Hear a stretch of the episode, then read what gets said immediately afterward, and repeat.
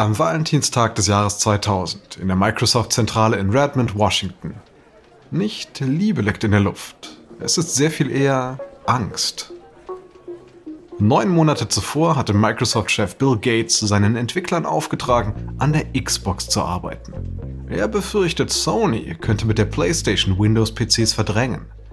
Gates geht zugleich in die Verteidigung und in die Offensive über. Er will Sony stoppen und zugleich die Xbox mit Windows zum zukünftigen zentralen Gerät in den Haushalten machen. Wenn die Xbox im Wohnzimmer dominiert, so der Gedanke, wird nicht nur Windows gepusht werden. Gates hat eine Vision, in der über den Fernsehmonitor alle möglichen Arten von Unterhaltung laufen. Musik, Filme und Spiele. Nun wird sich zeigen, ob sein Xbox-Team einen Plan hat, wie Microsoft Sony in die Schranken weisen kann. Die Microsoft-Leitung und das Xbox-Team versammeln sich in einem Konferenzraum. Doch Gates verspätet sich. Spannung liegt in der Luft. Dann stürmt Gates herein. Er trägt eine blasslila Hose und hält den Businessplan für die Xbox in der Hand. Er knallt die Kopien auf den Tisch und starrt das Team an. Das hier ist eine echte Beleidigung für mein Lebenswerk. Das Team ist geschockt. Ed Fries, der Leiter von Microsoft Game Studios, will antworten. Warte, warte, warte, warte. Ich bin hier noch nicht fertig. So, der Auftrag war eine Spielkonsole, die Windows ins Wohnzimmer bringen soll. Und dieses Ding hier, dieses Ding hier bietet nichts außer Games. Es ist ein Spielzeug. Was soll das? Freeze will erklären. Moment, die Xbox ist eine Spielkonsole. Dazu ist nur ein Betriebssystem für Spiele nötig, kein Microsoft Office. Doch dann hakt CEO Steve Ballmer nach. Er blättert den Businessplan da auf, wo die Gewinnerwartungen dargestellt sind. So Leute, hier gehört. Vor neun Monaten hattet ihr eine Milliarde Dollar Verlust dafür errechnet. Und das ist schlimm genug. Aber inzwischen habt ihr euch mal die Kosten genauer angesehen? Das hättet ihr nämlich von Anfang an tun sollen, bitteschön. Und jetzt heißt es, das Ding kostet uns über zwei Milliarden. Bloß um ins Games-Geschäft reinzukommen. Gates und Ballmer nehmen das Team stundenlang in die Zange. Einige sagen zwischendrin ihre Valentinstags-Day zu den Abend ab. Doch dann lenkt der Vizechef von Microsoft, Craig Mundy, die Diskussion auf die PlayStation. Äh, Bill und Steve, Moment. Ich sehe die Sache so. Sony will mit der PlayStation den Windows-PCs bei der digitalen Unterhaltung künftiges Wasser abgraben, ja, klar. Schon jetzt besitzen mehr Amerikaner eine PlayStation als einen PC. Wir können das nicht einfach ignorieren. Gates und Balmer halten beide inne. Sie wissen, dass die Xbox der einzige Microsoft-Plan gegen die Sony-Offensive ist. Und trotz der Attacken gegen das Entwicklerteam ist der Plan nicht schlecht, selbst wenn er das Budget weit überzieht. Gates und Balmer beraten sich kurz. Dann wendet sich Balmer erneut an das Xbox-Team. Na gut, dann machen wir das eben so. Ihr kriegt alles, was ihr braucht. Baut das Ding. Das Xbox-Team darf eine eigene Spielkonsole bauen, aber unter hohem Zeitdruck. Denn bereits im nächsten Monat will Sony die PlayStation 2 in Japan herausbringen. Zu Weihnachten dann auch in Amerika und in Europa. Wenn Microsoft dagegen etwas ausrichten will, muss die Xbox im nächsten Jahr auf dem Markt sein. Bisher gibt es allerdings weder Hardware noch Spiele oder überhaupt Erfahrung im Bereich Consumer Electronics. Ein milliardenschwerer Wettlauf beginnt. Doch der Startschuss ist schon gefallen, während Microsoft noch nicht mal die Laufschuhe angezogen hat.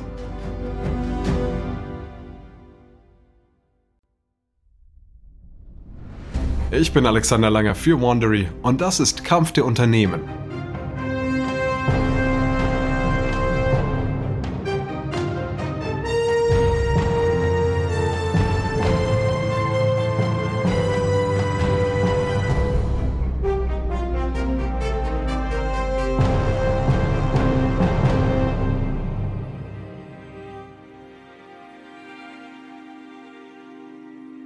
Unserer Serie Sony gegen Nintendo zeigt sich, wie Sony in den 90er Jahren Nintendo als die Könige der Spielkonsole ablöst. Das Vordringen der PlayStation in Millionen von Haushalte alarmiert besonders eine andere Firma. In dieser dreiteiligen Serie Xbox gegen PlayStation versucht Microsoft in den milliardenschweren Markt mit Videogames einzusteigen. Nicht um zu konkurrieren, sondern um den Markt zu beherrschen. Dies ist Episode 1, die größte Kanone der Welt. 10. März 2000.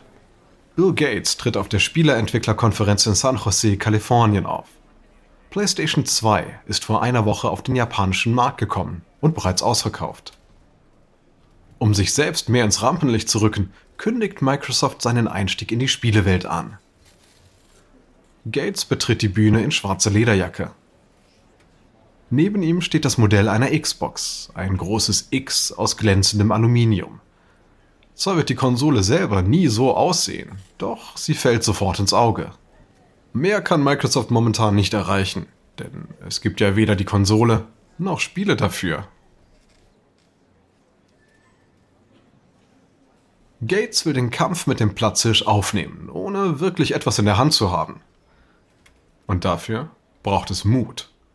Und Gates nimmt den Mund recht voll. Die Xbox ist die Gaming-Zukunft. Und wir gehen aus gutem Grund hier damit an die Öffentlichkeit. Denn wir brauchen euch Spieleentwickler, um dafür super Spiele anbieten zu können.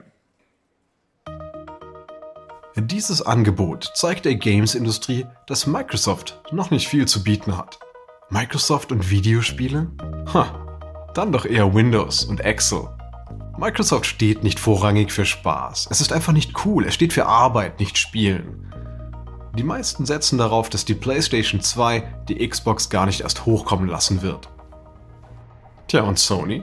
Sony schlägt gnadenlos zurück und zahlt Spielefirmen viel Geld für exklusive Entwicklungen. So sollen der Xbox die attraktivsten Spiele von vornherein vorenthalten bleiben. Zum Beispiel Tomb Raider, Metal Gear Solid und Grand Theft Auto 3. Der Druck für Ed Freeze, den Leiter von Microsoft Game Studios, ist enorm groß. Er soll dafür sorgen, dass zum Xbox-Start richtige Spieleknüller zur Verfügung stehen. Und mitten in der hektischen Suche danach erreicht ihn ein Anruf, der alles verändern wird. Ja, hier Freeze. Ja, hi, uh, Ed, hier ist Peter Tamty von Bungie. Bungie ist ein Spieleentwickler für die Apple Macintosh Computer. Das neueste Spiel war fehlerhaft ausgeliefert worden. Und durch den Rückruf aller Exemplare ist Bungie fast bankrott und hofft nun auf Rettung durch Microsoft. Ed, ich komme hier gleich mal zur Sache. Wir sind pleite und wir brauchen einen Käufer. Wäre Microsoft interessiert?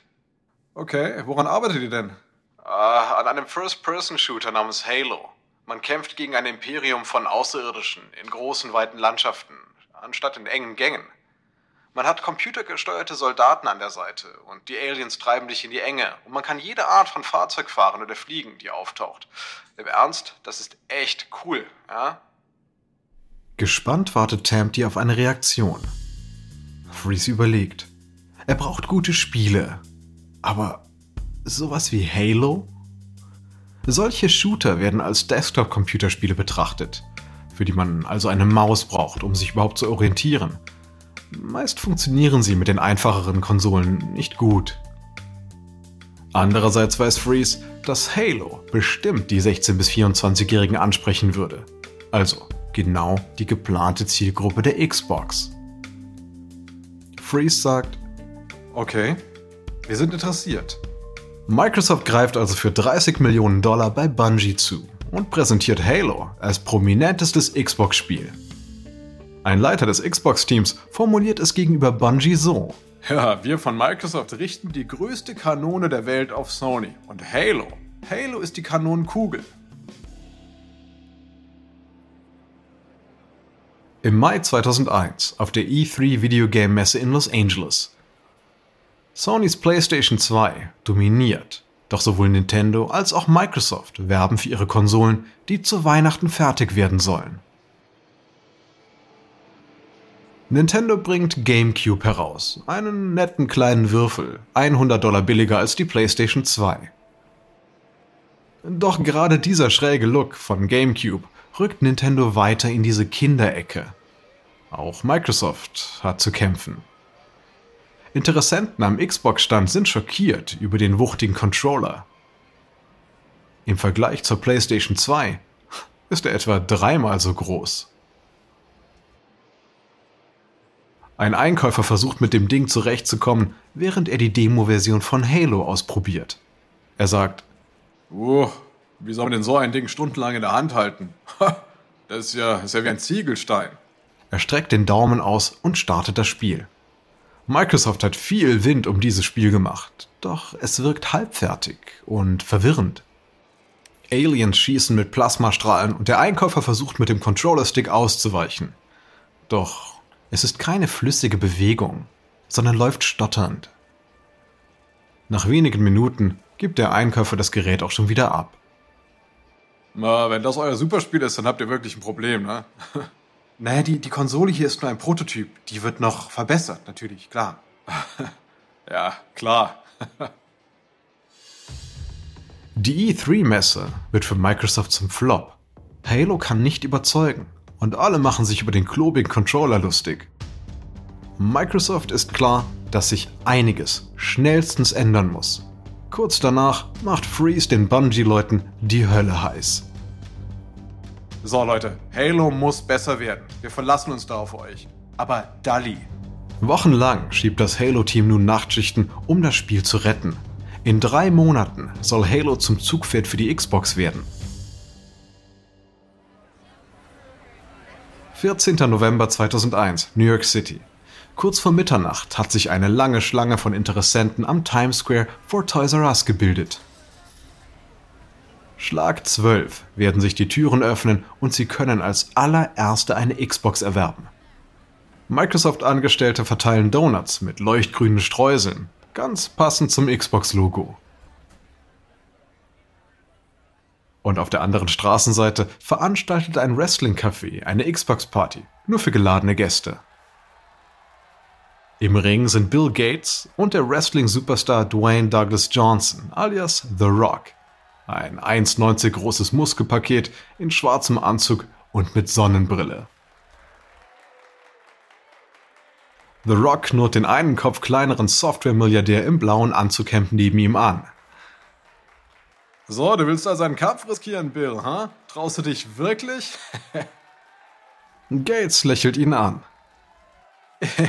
ich werde dich aufs Kreuz legen. Beide nehmen ihre Controller von der großen schwarzen Xbox-Konsole in die Hand.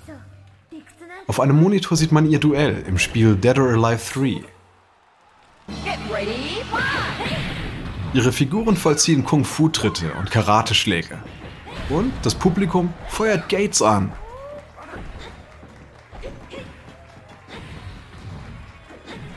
Doch das hilft ihm auch nicht, denn Gates hat erst vor wenigen Stunden zum allerersten Mal Xbox gespielt. The Rock stampft Gates Figur in Grund und Boden.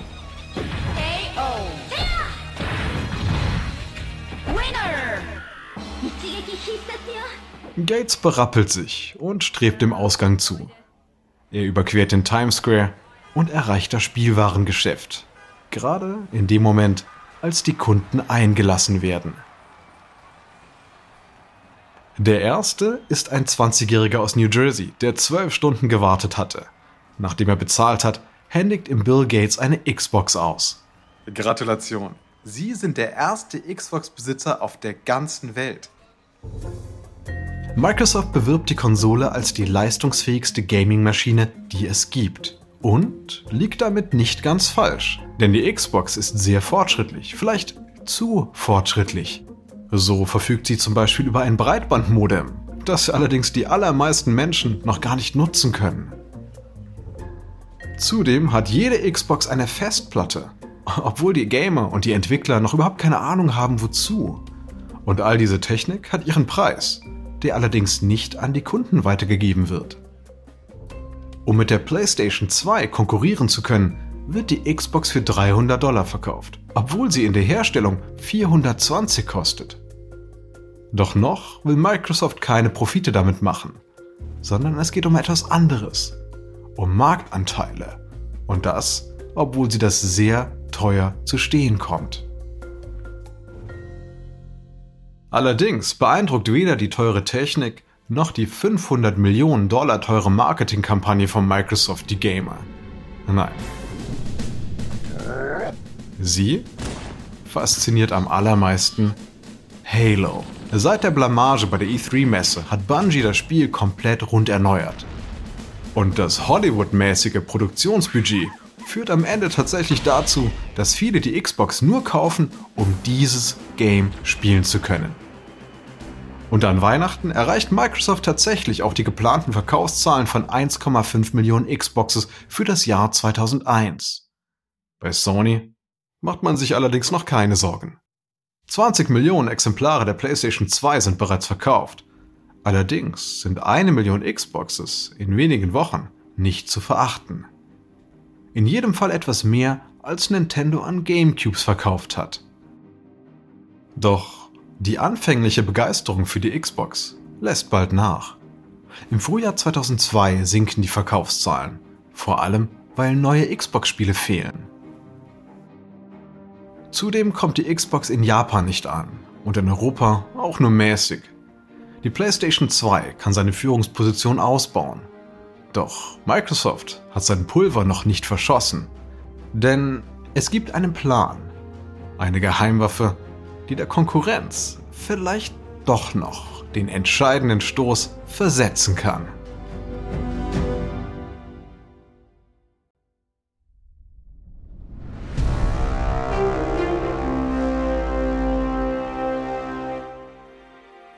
Zurück zum Sommer 2000, über ein Jahr vor dem Start der Xbox. Jay Allard denkt bereits darüber nach, was nach dem Verkaufsstart der Microsoft-Konsole passieren soll. Und sein Wort hat bei Microsoft großes Gewicht. Allard, ein Mann mit beginnender Glatze und weicher Stimme, hatte einst Bill Gates zur Ausrichtung auf das Internet überredet. Und jetzt schwebt ihm vor, mit der Xbox aus Gaming ein Gemeinschaftserlebnis zu machen. Und dazu hat er nun ein Entwicklerteam in der Zentrale in Redmond zusammengetrommelt. Während die Teilnehmer sich setzen, teilt Allard Bücher aus. Es ist der Science-Fiction-Roman Snow Crash aus den frühen 90ern. So, das hier, das solltet ihr alle lesen. Es geht um einen Typen, der jede Nacht online mit anderen spielt. Ich möchte, dass ihr so ein Spiel entwickelt, mit dem viele auf einmal gegeneinander antreten können. Und ich, äh, ich will es Xbox Live nennen. Der Umschlag des Buches zeigt den Entwicklern eine futuristische Stadt. Das Game spielt in Los Angeles im 21. Jahrhundert, irgendwann nach einer weltweiten Wirtschaftskrise. Im Buch hat sich Los Angeles von den USA abgespalten, die den Großteil der Macht an private Organisationen und Unternehmer abgegeben haben. Allard erklärt weiter, Videogames auf Konsolen werden von den Leuten alleine gespielt. Ich möchte, dass die Xbox das ändert.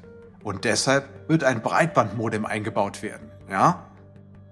Und damit schalten sich die Ingenieure ein. Aber es, es hat doch kaum jemand überhaupt Breitband. Ja, jetzt. Aber das wird sich in den nächsten Jahren schnell ändern. Boyd Malterer ist der Chefingenieur der Xbox. Er legt den Roman beiseite und sieht Allard an. Hm, was dir vorschwebt, setzt eine Menge Server voraus. Wir müssten quasi in der ganzen Welt Datenzentren errichten. Das, das wird teuer. Allard lässt sich nicht beirren.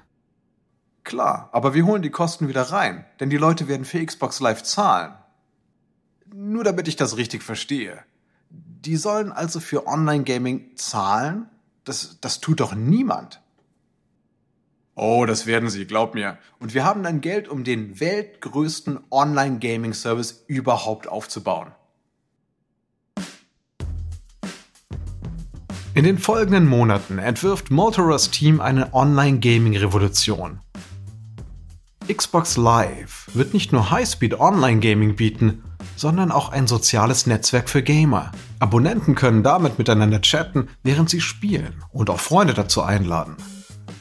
Zudem hat jeder Xbox Live-Abonnent eine eigene Online-Identität für alle Xbox-Spiele.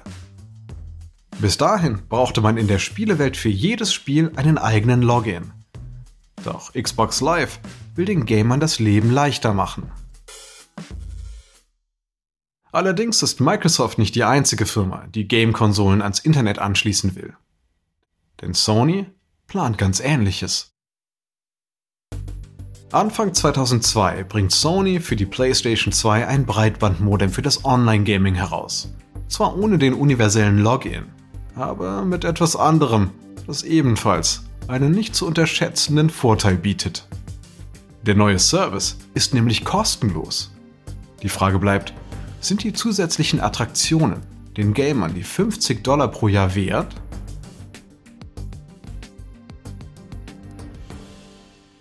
Sprung in den November 2002. Xbox Live geht nun endlich an den Start. Und es ist der Augenblick der Wahrheit. Wird Online Gaming Microsoft zum Durchbruch verhelfen? Hey, wir sind bei einer Xbox Live Launch Party in Hollywood. Und es ist der Hammer. Ja, und übrigens ist auch genau vor einem Jahr die Xbox gestartet. Xbox Live erweist sich tatsächlich als attraktiv, trotz des Preises. In den folgenden zwei Jahren finden sich mehr als 750.000 Abonnenten. Es ist eine erstaunliche Zahl, vor allem angesichts der geringen Verbreitung von Breitbandinternet. Allerdings ändert das immer noch nichts am Erfolg von PlayStation 2. Im Sommer 2004 fühlt sie bei den Verkaufszahlen uneinholbar. Mehr als 100 Millionen Stück sind verkauft worden. So viele wie von keiner anderen Games-Konsole zuvor. Demgegenüber stehen 20 Millionen verkaufte Xbox-Einheiten. Kaum mehr als Gamecubes von Nintendo. Dieses relativ schmale Stück vom Kuchen hat Microsoft sagenhafte 5 Milliarden Dollar gekostet. Aber Microsoft hat bekanntlich einen langen Atem. Die Verkäufer waren gut genug, einen weiteren Angriff auf die PlayStation zu wagen. Doch der Druck steigt. Microsoft-Vorstandschef Steve Ballmer verliert angesichts der hohen Verluste die Geduld mit der Xbox. Die Ansage der Führungsetage ist klar. Die nächste Generation der Xbox muss besser sein, sonst wird das Experiment beendet. In der nächsten Episode steht Microsoft vor dem Triumph über Sony. Doch gerade als der Sieg zum Greifen nahe ist, gelingt Nintendo ein überraschendes Comeback – das die ganze Branche aufmischt.